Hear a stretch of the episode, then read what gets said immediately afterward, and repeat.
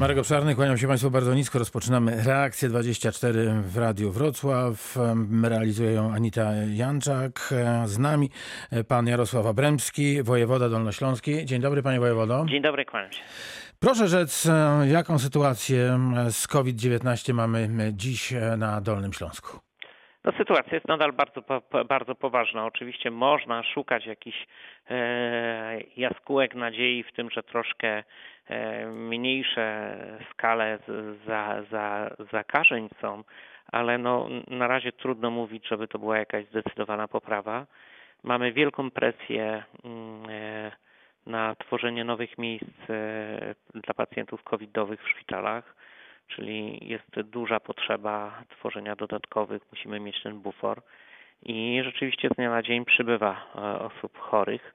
E, niestety 10% z nich wymaga leczenia respiratorowego i to też jest bardzo duże wyzwanie.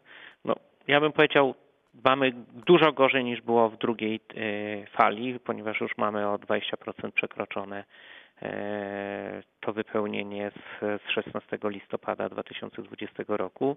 I to, że nie mamy zupełnego załamania, no jest związane jednak z kilkoma rzeczami, które w międzyczasie się zdarzyły. To znaczy, że mamy szpitale tymczasowe, że trochę robiliśmy inwestycji tlenowych w tym czasie, no i zaszczepienie personelu medycznego. Jednak wtedy 20% personelu chorowało. W tej chwili właściwie e, chorób związanych z COVID-em wśród personelu prawie nie mamy, czy nie mamy w ogóle.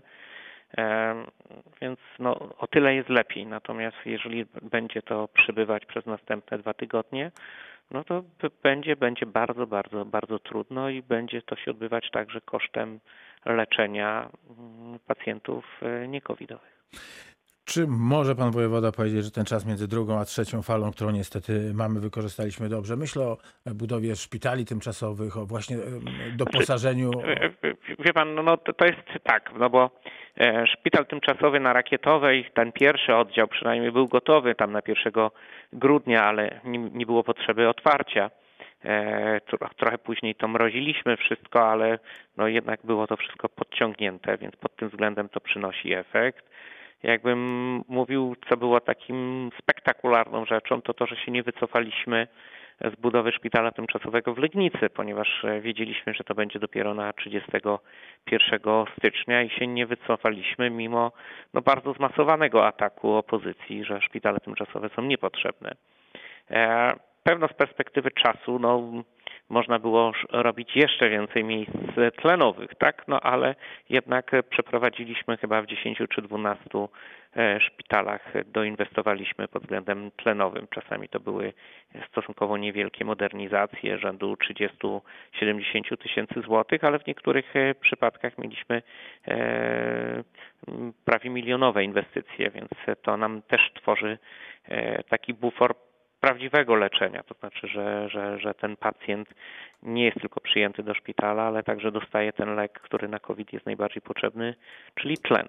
No ale to, z czego się boję, no to jest y, gdzieś w pewnym momencie jest kres, tak, to znaczy, bo no, mm, e, zawsze generałowie się przygotowują do y, wojen, które już były, tak, to znaczy myśmy patrzyli na tak. doświadczenie drugiej fali, dołożyliśmy pewną górkę, no ale to jeżeli to będzie górka 30-40%, to być może jeszcze się zmieścimy. Natomiast już później, no to zaczyna być ewidentny konflikt.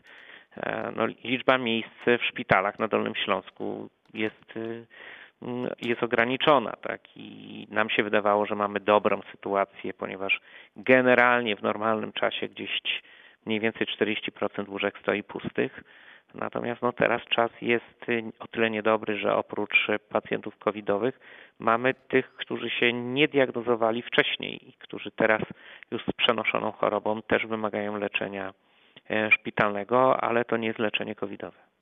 Panie wojewodo, a jak wygląda zaopatrzenie w tlen na Dolnym Śląsku? Czy nadal Straż Pożarna, Państwowa Straż Pożarna będzie pomagać w przerzutach?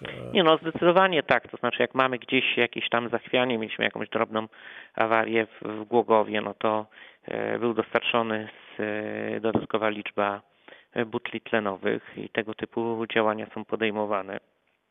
Na razie nie mam żadnych niepokojących sygnałów dotyczących i i instalacji i, i dowozu. Aczkolwiek no, to, co nas szokuje, to jest to, że często te wielkie, wielotonowe butle musimy uzupełniać co dwa dni. To jest też pewne wyzwanie organizacyjne. No i w niektórych szpitali otrzymuję, że są problemy z utrzymaniem ciśnienia. To znaczy, że to jest jednak instalacja w tej chwili, która jest obciążona, no jakby wszystkie kurki zostały odkręcone na maks. W związku z tym pod tym względem jest y, kłopot czasami z utrzymaniem ciśnienia, które jest istotnym czynnikiem przy leczeniu nie tlenowym, ale tym tlenowym high flowem, czyli o bardzo dużym przepływie. Rzekł pan wojewoda, że lekarze, że służba zdrowia, mówiąc e, najogólniej, e, po akcji e, szczepienia no, jest odporna na atak wirusa COV-SARS-2.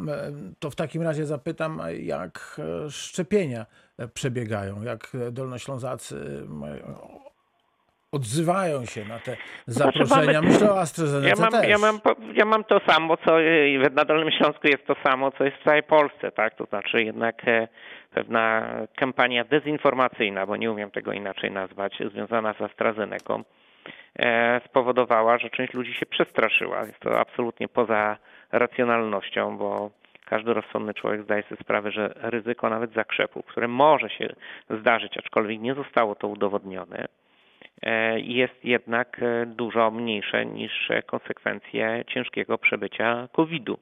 I to w tej chwili dotyczy już e, innych roczników niż wydawało nam się w czasie pierwszej i drugiej fali. W związku z tym mamy trochę okienek. Mieliśmy bardzo dużą absencję nauczycieli, którzy rezygnowali w ostatniej chwili. No, niestety nie są to działania mm, racjonalne. Ja bym powiedział, że oczywiście stwarza to szansę, że szybciej będą się młodsze roczniki szczepić, ale z drugiej strony ryzyko powikłań w, u tych starszych, a nie zaszczepionych będzie jeszcze większe i to też będzie nam napędzać e, ludzi do szpitala, więc e, raczej nie jest to postawa m, kogoś rozsądnego, no ale jeżeli zdarzają się takie okładki, jak chociażby w dzienniku Fakt, no to później to pewno oddziaływuje na emocje e, ludzi. No, ja zwracam uwagę, że mm, przecież my często sami podejmujemy decyzje, które są obarczone większym ryzykiem zakrzepów, chociażby złe odżywianie się, czy palenie papierosów, czy długotrwałe podróże. E, więc trzeba na to wszystko patrzeć w sposób e, e, bardziej racjonalny, a nie ulegać instynktowi takiemu stadnemu. Bardzo się cieszę, że rząd polski nie zwolnił tego tempa i nie, nie poszedł w takie rozwiązanie, e, na które zdecydowało się kilka krajów europejskich, które no, w ten sposób straciły tydzień. Proszę powiedzieć, e, panie wojewodo, no, muszę o to zapytać, e, jak pana zdaniem będą wyglądały tegoroczne święta Wielkiej Nocy? Pamiętamy rok temu, to był szok dla, dla nas wszystkich, że no, święta spędzaliśmy generalnie w domu, łącząc się za pomocą nowoczesnej elektroniki z naszymi rodzinami. No, w tej chwili sytuacja jest e, o wiele, wiele poważniejsza niż była rok temu. E, no i pojawiają się takie głosy, że, mm, że ten e, taki twardy lockdown może się niestety jeszcze przed świętami pojawić. Wie pan, ja jestem na pewno w tej chwili bardzo mocno 90% mojej aktywności jest związanych z COVID-em, w związku z tym na pewno ja bym rekomendował jak największe ograniczenia, żeby tych problemów e, z łóżkami było mniej. Natomiast po stronie e, rządu jest oczywiście kwestia równoważenia efektów ekonomicznych, efektu zdrowotnego, ale także pewnego efektu socjologicznego. To znaczy trudno robić pewien lockdown, kiedy większość ludzi nie chce tego przyjąć absolutnie do wiadomości. Tak? To znaczy ten czynnik społeczny w demokratycznym kraju jednak mm, istnieje, tak? no, bo rozwiązaniem e, siłowego wprowadzenia no, no to, to nie jest tak proste i właściwie nigdzie w Europie to nie, nie, nie, nie zafunkcjonowało.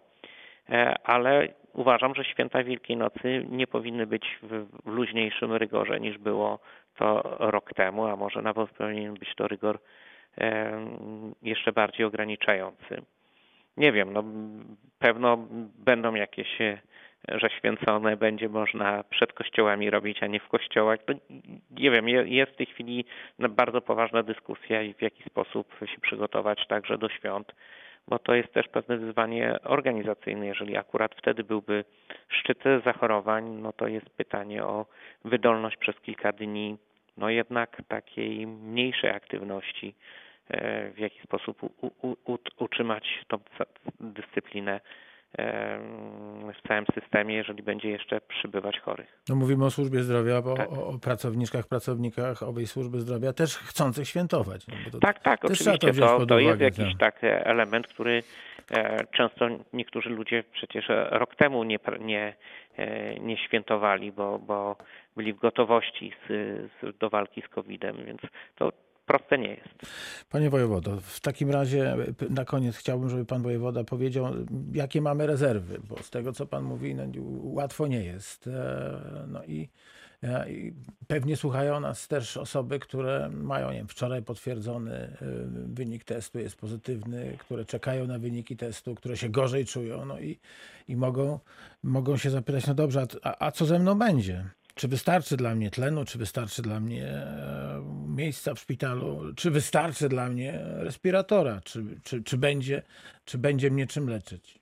Na tą chwilę mogę powiedzieć, że absolutnie tak. To znaczy jednak my non-stop się spotykamy, próbujemy e, reagować adekwatnie ja bym powiedział, to chodzi też o to, żeby nie przesadzić z łóżkami covidowymi, e, żeby, bo oprócz tych, którzy czekają na wynik testu, są ludzie, którzy mają inne przypadłości, nie covidowe, które też wymagają interwencji e, lekarskiej, czasami chirurgicznej, czasami operacyjnej.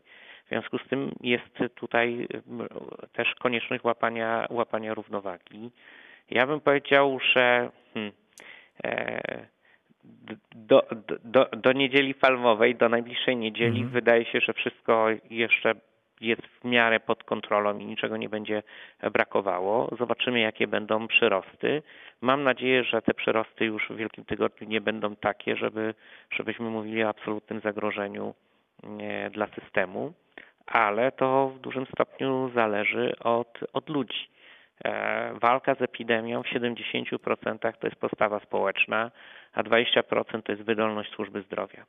To znaczy, jeżeli nie ma. A 10% to przypadek? Nie, 10% to są decyzje władz.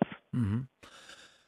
No dobrze, to w takim razie e, pewnie należy poprosić o maseczki, o dezynfekcję, o ograniczenie życia towarzyskiego, niepotrzebnego szwendania się po sklepach, e, tylko te zakupy, które są absolutnie niezbędne, ograniczenie kontaktów e, interpersonalnych w pracy. Mm. No i to, że nie jestem w studiu te, Polskiego Radia, za czym tęsknię, tylko My że też. rozmawiamy przez telefon. My też tęsknimy za naszymi gośćmi, ale e, no, też pokazujemy, że, że tak, tak będzie. Trzeba. Tak, i że i tak będzie do momentu, kiedy ten wirus będzie nas tak mocno atakować. W takim razie za tę dzisiejszą e, wizytę bardzo dziękuję. Jeśli będzie taka potrzeba, to już zapraszam pana wojewodę e, na przykład na środę, jeżeli pan znajdzie czas Oczywiście. przed świętami, żebyśmy jeszcze chwilę porozmawiali na temat tego. Miejmy nadzieję, że ten wirus się uspokoił, że to będzie, że to będzie główny temat naszej rozmowy za, za tydzień i jeden dzień. Dobrze, serdecznie dziękuję. Bardzo dziękuję. No i zdrowia oczywiście dziękuję bardzo. panu wojewodzie i współpracownikom e, życzymy. W Radio Wrocław reakcja 24, 19 minut po godzinie 12.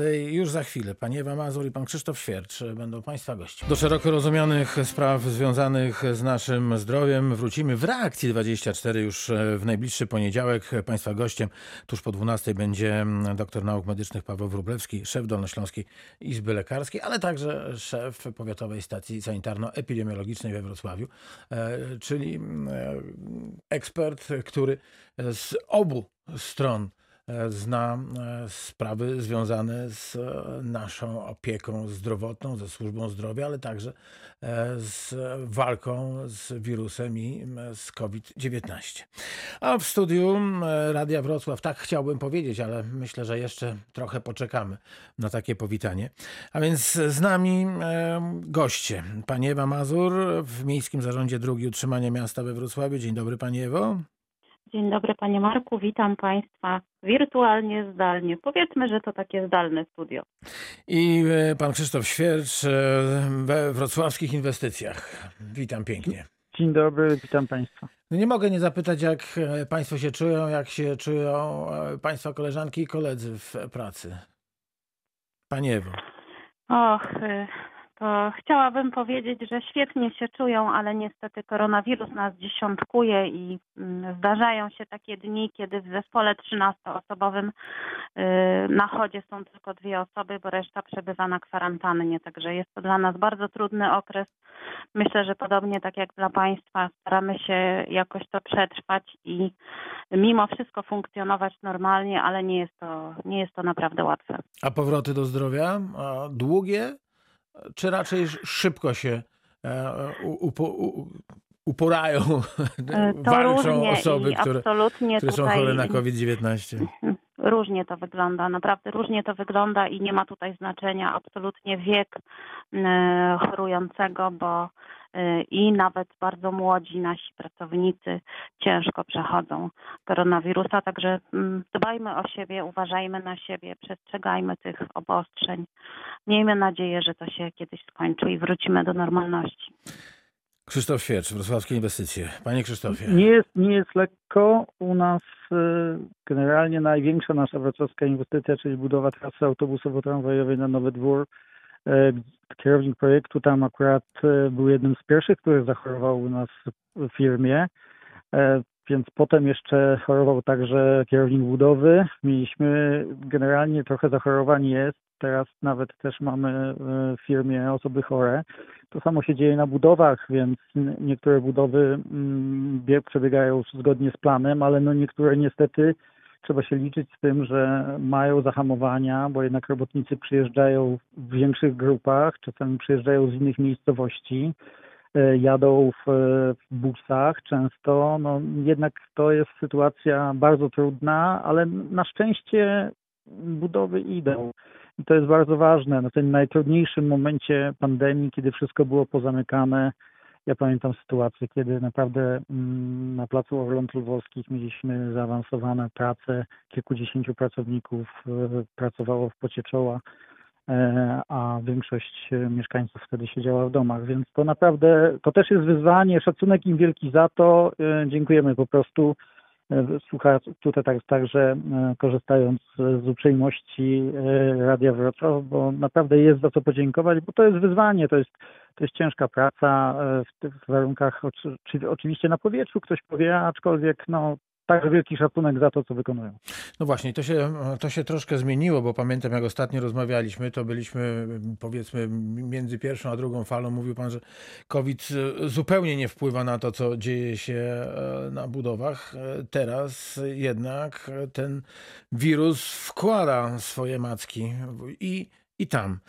Proszę Państwa, no to miejmy taką nadzieję, że, że jednak do tych, którzy uważają, że, że nic się nie dzieje, dotrze informacja, że jednak się dzieje, że będą, że będą się e, ci państwo e, dostosowywać e, do obostrzeń, że będą nosić maseczki, że, e, że będą utrzymywać te dystanse, e, bo, bo inaczej rzeczywiście może być krucho. O tym przed chwilą mówił pan Jarosław Obremski.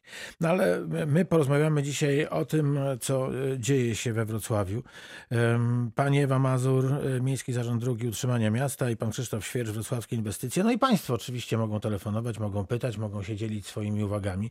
Nasz numer 71 391 00 00 jest do Państwa e, dyspozycji. E, Nasza pani realizator Anita Janczak e, podnosi słuchawkę zaraz, jak e, Państwo tylko e, zadzwonią, więc e, proszę jej nie oszczędzać.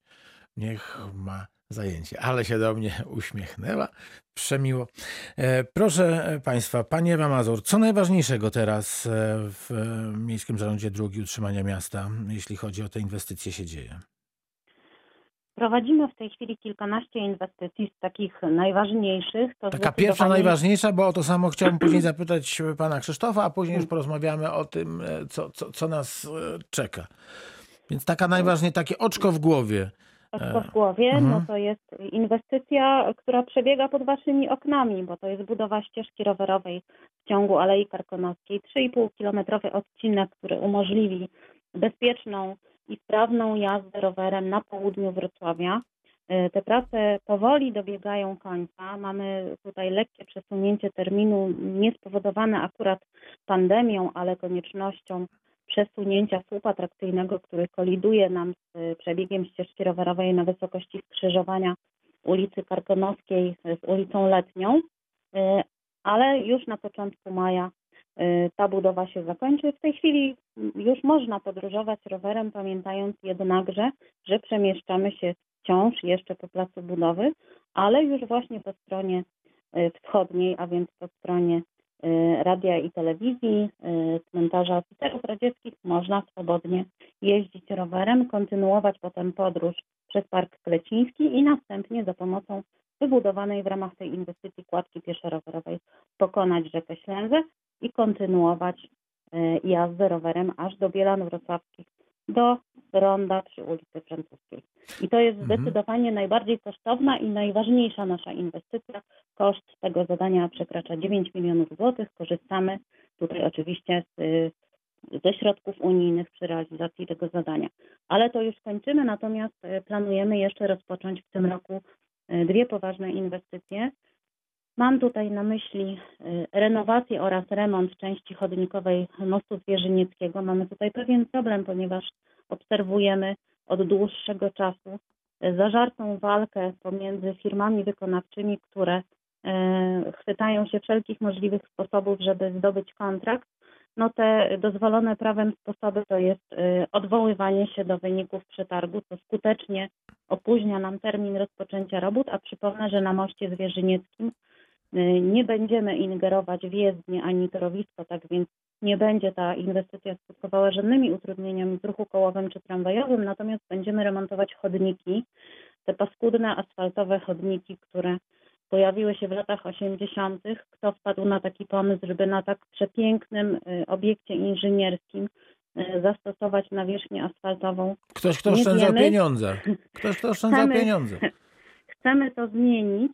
E, Ta nawierzchnia się załamuje, w tych chodnikach biegną sieci uzbrojenia podziemnego. Jest to sieć wodociągowa, sieć ciepłownicza oraz sieć energetyczna. Te sieci będą wymienione.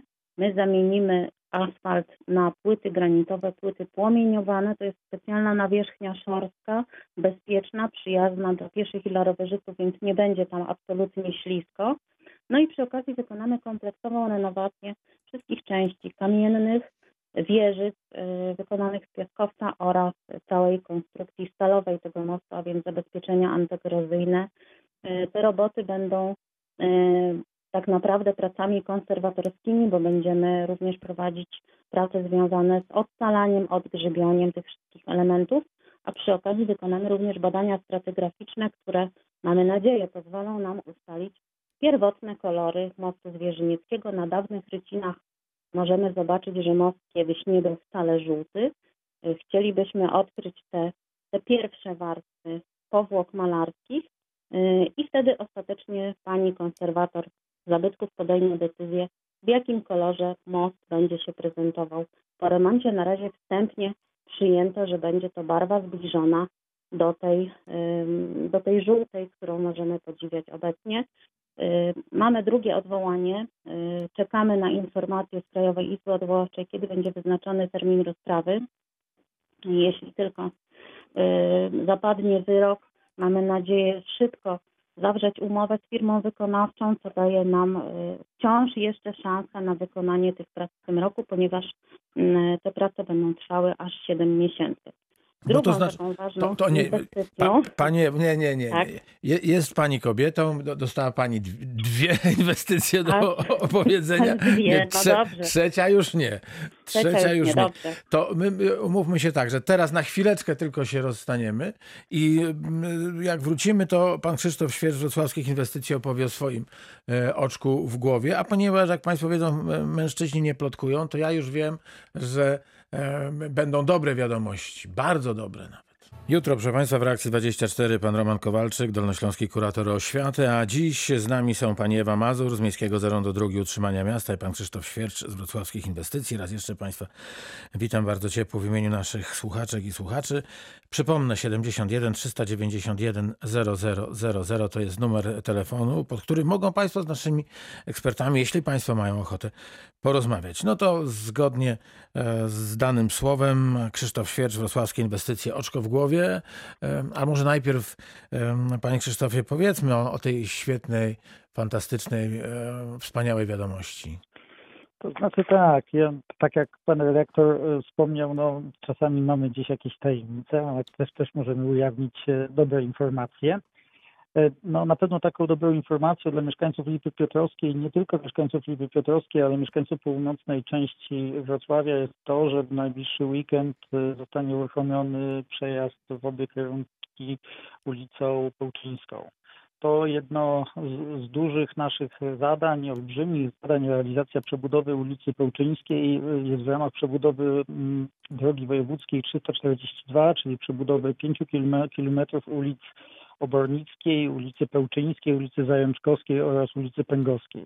Kompleksowe zadanie realizowane także z przebudową sieci podziemnych, przede wszystkim na Świniarach. E, budujemy kanalizację sanitarną więc jest to bardzo ważne e, zadanie dla, dla, tej, części, dla tej części miasta. Co zrobiliśmy na ulicy Pełczyńskiej? No, długość ulicy Pełczyńskiej tego zakresu przebudowywanego to prawie blisko 1800 metrów, więc to przede, przede wszystkim jest dnia, na której w najbliższym czasie jeszcze będzie układana masa bitumiczna, czyli masa bitumiczna ścieralna, dlatego kierowcy jeszcze z, z niewielkimi utrudnieniami w ruchu będą musieli się zmierzyć, aczkolwiek ruch będzie prowadzony, wykonawca będzie prowadził. To też na prośbę mieszkańców generalnie ten ruch zostaje uruchomiony. Dość długo tam funkcjonował objazd, który był uciążliwy. Wszyscy sobie zdawali z tego sprawę, aczkolwiek wykonawca musiał przeprowadzić pracę przy przebudowie przepustu, który e, realizował przy ulicy Kominiarskiej niedaleko, więc musiał, to, musiał te roboty przeprowadzić. Udało się to zakończyć będzie jeszcze układał masę, to, to ostatnią warstwę, tą warstwę tak zwaną ścieralną, warstwę, która jest delikatna i wrażliwa na warunki atmosferyczne. Mm, tutaj muszą być odpowiednie temperatury, żeby można było na tak długim odcinku je ułożyć. No, wykonawca daje 10-letnią gwarancję na to i tutaj nie może być żadnych fuszerek, absolutnie. Nie ma szans na to, żeby została odebrana, jeśli będzie niewłaściwie wykonana. Więc tutaj to jest bardzo ważne, żeby ten, żeby ten odcinek położyć w dobrej temperaturze, bo nam, ma nam to służyć na na lata. W międzyczasie powstało tam prawie 2 km chodników, 2 km blisko e, dróg rowerowych, 103 latarnie, więc 7 przystanków e, autobusowych. Nasadzimy tam e, kilkadziesiąt drzew, więc generalnie ulica Pełczyńska zmienia się, zmienia się także ulica Zajączkowska, zmienia się ulica Pęgowska. Tak jak wspomniałem, na Świniarach powstaje wspólnie z MPWiK, z siłami MPWiK powstaje kanalizacja sanitarna, bardzo ważne w perspektywie rozwoju tego osiedla, no i odejście od e, szamp, czyli wprowadzenie jakby ten XXI wiek naprawdę e, tego osiedla w poważny sposób. Czyli wyjazd, wyjazd, w kierunku obornik śląskich, można powiedzieć, będzie teraz e, niezwykle komfortowy. I jeśli Pęczyńska do tej pory nazywała się ulicą, to pewnie teraz będzie się nazywać aleją po tym, co pan powiedział. To znaczy na pewno wyjazd będzie komfortowy, ale przypomnę, że też jest S5, czyli, czyli droga szybkiego ruchu, którą e, generalnie rzecz biorąc można e, spokojnie, bardzo szybko też również dojechać do obroni śląskich, więc e, kierowcy też doskonale wiedzą, że tutaj były utrudnienia, wahadła, które gdzieś jeszcze funkcjonują na, na ulicy Zajączkowskiej, więc tutaj można, można się z tym liczyć, że jeszcze, że jeszcze chwilę to potrwa, ze względu na to, że prace zakończą się tak naprawdę w połowie roku. Założenia są dotyczące realizacji, szczególnie na ulicy Zajączkowskiej. Ale 342, ta droga jest jednak najkrótszą, bo żeby jechać S5, to trzeba podjechać do Trzebnicy i później skręcić w lewo. Tak, ale e, najszybszą stosunkowo, bo tutaj jedziemy przez miejscowości generalnie jednak e, prędkości, które osiągamy na drodze szybkiego ruchu no są tak, troszeczkę wyższe, więc niż tutaj przez miejscowości. No i ten zakręt w Świniarach to jest No tak, przy, przy ulicy Prostym. Pęgowskiej, dokładnie, dokładnie, no tak, tam żeśmy też przebudowali wszystkie sieci podziemne. To na pewno wielka inwestycja z racji tego, że no blisko 76 milionów złotych e, ona kosztuje, więc jakby to zadanie poważne, zaanonsowane też środki unijne e, w to realizację, duże, duże bardzo zadanie, no ale myślę, że jednak naszym, jednak mimo wszystko oczkiem w głowie jest budowa trasy autobusowo-tramwajowej na Nowy Dwór. Trasy, Czyli która- przechodzimy teraz do drugiej inwestycji. Tak, tak, inwestycji drugiej, która... Czy to jest to oczko w głowie wrocławskich inwestycji? No ja myślę, że to jest oczko w głowie także miasta Wrocławia, bo inwestycja największa komunikacyjna od 1949 roku, kiedy powstała mm, y, trasa na y, Doleśnicy. Y, Trasa autobusowo-tramwajowa, która będzie miała 7 kilometrów, na której powstają dwa wiadukty. Co więcej, jeden z wiaduktów jest już prawie na ukończeniu. Wiadukt nad ulicą Smolecką pozwoli nam w najbliższym czasie, zakładamy, że może jeszcze w, pierwszej połowie roku, pozwoli nam przejechać tramwajem w kierunku ulicy Śrubowej od placu Orląt Lwowskich, obijając bardzo ważny odcinek ulicy Legnickiej, co pozwoli z kolei MPK na zrealizowanie ważnych remontów, które są zaplanowane m.in. na placu Szczegomskim, czy też na placu Jana Pawła. Bez tej e, możliwości te, tego, te, tego jakby bypassu, który właśnie będziemy mieli na fragmencie tatu, na wiadukcie nad ulicą Smolecką, a następnie dołączenia się do ulicy Śrubowej, nie ma takiej możliwości. Jeszcze kolejny odcinek, który mamy do zrealizowania i tak naprawdę już finiszujemy, tam już są tak, tak, tak zwane prace, można powiedzieć, pielęgnacyjne z tym odcinkiem. Jest to odcinek wzdłuż ulicy Robotniczej od ulicy Śrubowej do dawnej pętli przy Fafawagu, dzisiaj przy WPP.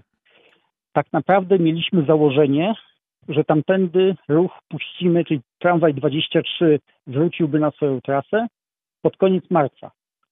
Gdyby nie sytuacja, która miała miejsce na budowie, e, której gdzie prowadzi MPK, przy ulicy Złotoryjskiej, gdzie odkryto pod torowiskiem istniejący wcześniej siedem trumien, tak?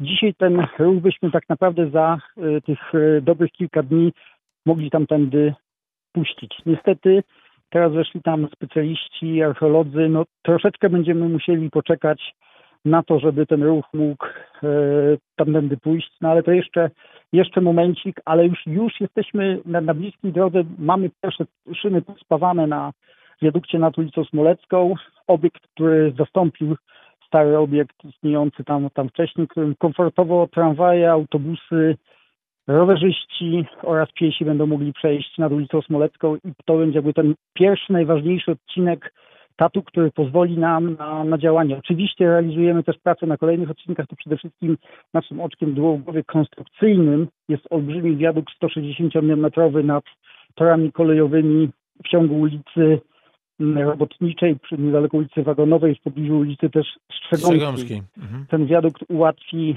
zarówno tramwajem, jak i autobusom bezkolizyjny przejazd nad e, torami kolejowymi. Ten, te słynne e, korki z autobusów, które gdzieś tam się pojawiają przy, przy przejeździe kolejowym znikną właśnie w momencie, kiedy w 2023 roku pojedziemy tatem. 23 rok e, i tat gotowy? Tak, takie jest założenie, więc tam Nie, pozostał nie, nie tylko... będzie takiej sytuacji, a to jeszcze tu mamy kilometr, tam 500 metrów, tutaj 100 i... Obecnie, obecnie pozostaje nam, mamy wykonawcę na odcinek do ulicy Rogowskiej, skrzyżowania ulicy Strzegomskiej z ulicą Rogowską. Pozostaje nam odcinek wzdłuż ulicy Rogowskiej, dwa kilometry do pętli, która powstanie w pobliżu stacji kolejowej Wrocław-Nowy Dwór.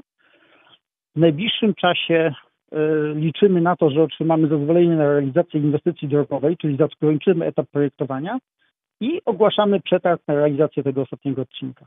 I nowy dwór e, będzie coraz bardziej radosny, bo dostanie niezwykle komfortową e, możliwość dotarcia do, do centrum.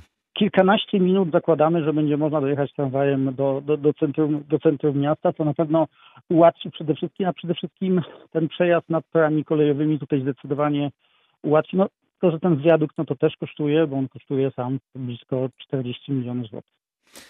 Powiedział Krzysztof Świercz z wrocławskich inwestycji, pani Ewa Mazur z Miejskiego Zarządu Dróg i Utrzymania Miasta. Pani Ewo, no to teraz, teraz trzecia inwestycja, e, o której chciała pani powiedzieć. Y, Trzecia, ważna, może nie oczko w głowie, ale ważna z punktu widzenia organizacji ruchu i przemieszczania się po mieście, bo nadszedł ten moment, kiedy musimy zamknąć drugi tunel na Placu Dominikańskim. Pierwszy był remontowany w roku 2013, to był tunel południowy, a więc ten e, zapewniający komunikację e, od ulicy Kazimierza Wielkiego w kierunku ulicy Oławskiej i e, ulicy Trauguta. A teraz przyszedł czas na drugi tunel. To są konstrukcje wykonane w 1978 roku, a więc ten korytarz podziemny ma już 43 lata i wymaga nie tyle przeglądu, y, ile kompleksowych prac remontowych. Y, kiedy to, kiedy to nastąpi? No właśnie, chcemy wykorzystać do tego sezon wakacyjny, podczas którego ten ruch w mieście spada do takiego poziomu natężenia, kiedy rzeczywiście można większość prac powodujących duże utrudnienia w ruchu kołowym wykonać bez, bez większej szkody dla e, mieszkańców Wrocławia. No to powiało optymizmem Pani Ewo, bo jak sezon wakacyjny to znaczy, że, że wakacje przyjdą, a pójdzie sobie SARS-CoV-2 i wywoływana Mamy przez nadzieję, niego że, że choroba COVID-19 się odbędą. Nie mówmy takich rzeczy, Panie Marku, słuchają nas być może uczniowie i maturzyści. Oni bardzo czekają na wakacje i na ten powrót do normalności. Wszyscy czekają. A my, my będziemy starali się właśnie te prace wykonać te, które wymagają zamknięcia y, tunelu od początku czerwca aż do końca sierpnia, tak żeby na początek września, a więc na pierwszy dzwonek, miejmy nadzieję, że tak będzie, że dzieci wrócą we wrześniu do szkoły, żeby ten y, tunel już otworzyć i resztę prac wykonywać, y, tak jak to my nazywamy, podruchem. To musimy tam wyremontować, no praktycznie rzecz biorąc wszystko, począwszy od wzmocnienia stropy, wzmocnienia murów oporowych, wymianę systemu odwodnienia, całego systemu wentylacji, który jest bardzo ważny, bo przecież jest to korytarz podziemny e, i sprawna wentylacja e, zapewnia bezpieczne przemieszczanie się e, tym korytarzem, no bo gromadzą się tam przecież spaliny.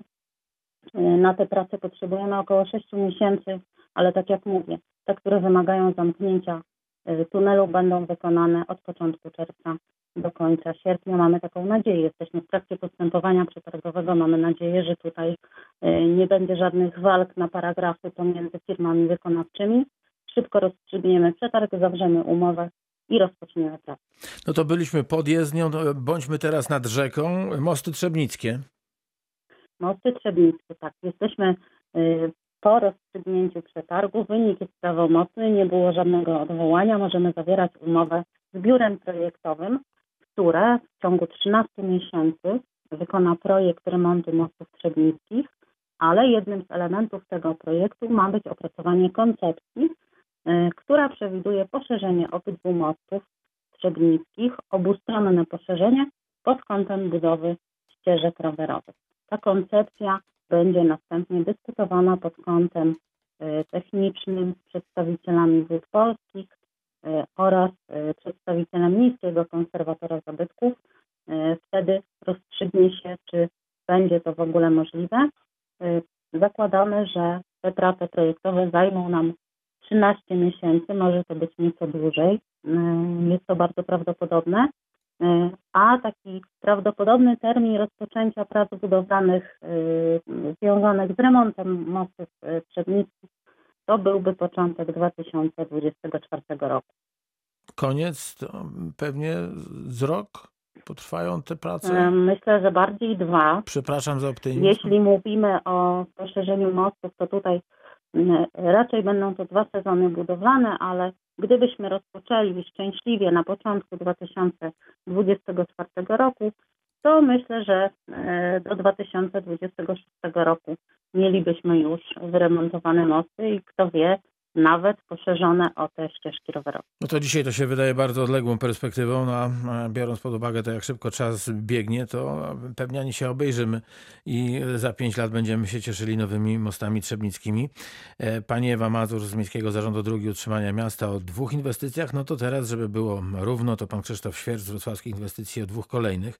Ja, ja, ja bym zapytał o, o, tramwaj na Popowice, ale, ale to ja bym zapytał. Pan ma Jasne. prawo powiedzieć Oczywiście. o tym, o czym pan chce.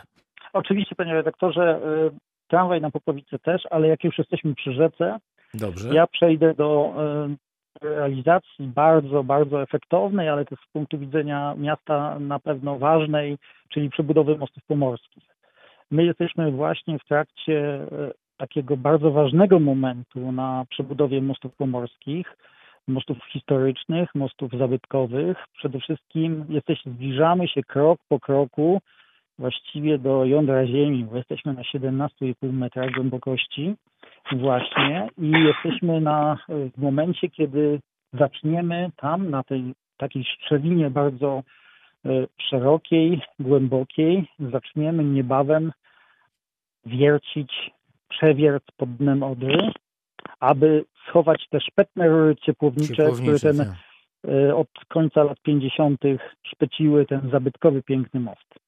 To jest bardzo ważne zadanie, no, które realizujemy. Ta przebudowa mostów trwa e, już wiele miesięcy. Ona jeszcze potrwa z założenia do 2022 roku, aczkolwiek najwięcej prac związanych z przebudową właśnie mamy z konserwacją związaną właśnie z mostem pomorskim południowym, tym naj, najstarszy, jednym z najstarszych, bo to jeszcze, jeszcze tam jest środkowy, który jest jeszcze troszeczkę starszy, ale generalnie ten most jest pięknym, zabytkowym obiektem. Niestety ta rura się tam pojawiła no, w latach minionych, no i była przez całe lata szpetna. No tak, to będziemy... pewnie to podobnie jak, przepraszam, że wpadam w słowo, w, przy moście zwierzenieckim asfalt dla przechodniów, tak pewnie ta rura położona została w ten sposób, albowiem było to najtańsze i najprostsze rozwiązanie. Tak. Po prostu dokładnie. powiesić rurę na moście i sprawa załatwiona.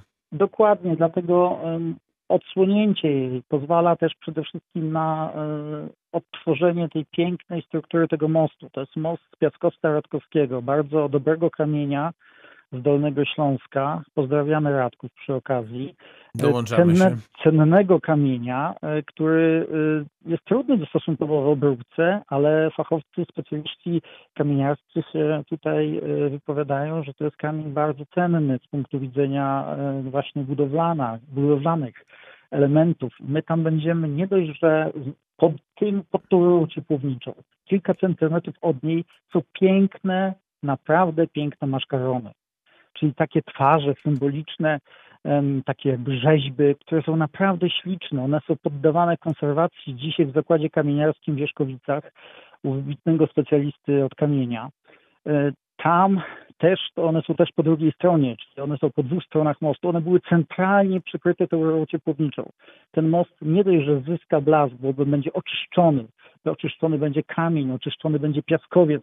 On był czarny, on będzie tak naprawdę kremowo-żółty, taki właśnie jak jest, jaki jest piaskowiec, czyli on odzyska blask, odzyska kolor. Zrekonstruujemy też e, w miarę oczywiście możliwości wieżyczki, które sterczyny na latarni na tym moście. Ten most naprawdę będzie pięknym obiektem. Ja śmiem twierdzić, że będzie jednym z częściej fotografowanych mostów we Wrocławiu z racji swojego znakomitego położenia, bo to jest 5 minut od rynku. Dzisiaj mamy oczywiście bardzo fotogeniczny most e, na e, obwodnicy autostradowej Wrocławia. Most Rędziński jest piękny. Ale to nowoczesny. No, nowoczesny, nowoczesny ale, ale fotografowie bardzo lubią ten most, e, zdjęcia, on kocha zdjęcia, jest fotogeniczny bardzo. To prawda. Oczywiście fotogeniczny niesamowicie jest most Grunwaldzki, to wiadomo, perła nasza wrocławska e, mostowa. Fotogeniczny jest także most na Ostrowie Tumskim, który remontował właśnie z Dium jeszcze nie tak dawno most zwany Mostem Miłości, gdzie te słynne serduszka przywieszano na nim. I dalej to, to jest most miłości, to panie Krzysztofie, bez względu na to, czy kłódki wiszą i jak wiszą, to, to on jest mostem miłości i tak będzie. Tak, ale on też jest, on jest, on jest fotogeniczny, ale to też jest troszeczkę przeprawa oddalona troszeczkę od... od Rozumiem, Czyli, a, most pomorski będzie kolejną przepiękną wizytówką Wrocławia. Tak, dokładnie. Dobrze, ma pan minutę, panie Krzysztofie, to teraz jednak zapytam, jak już mosty, to niech będą mosty Chrobrego. Mosty Chrobrego jesteśmy w realizacji y, projektowej. To zupełnie inna część miasta, ale też niezwykle, niezwykle tak. ważna przeprawa.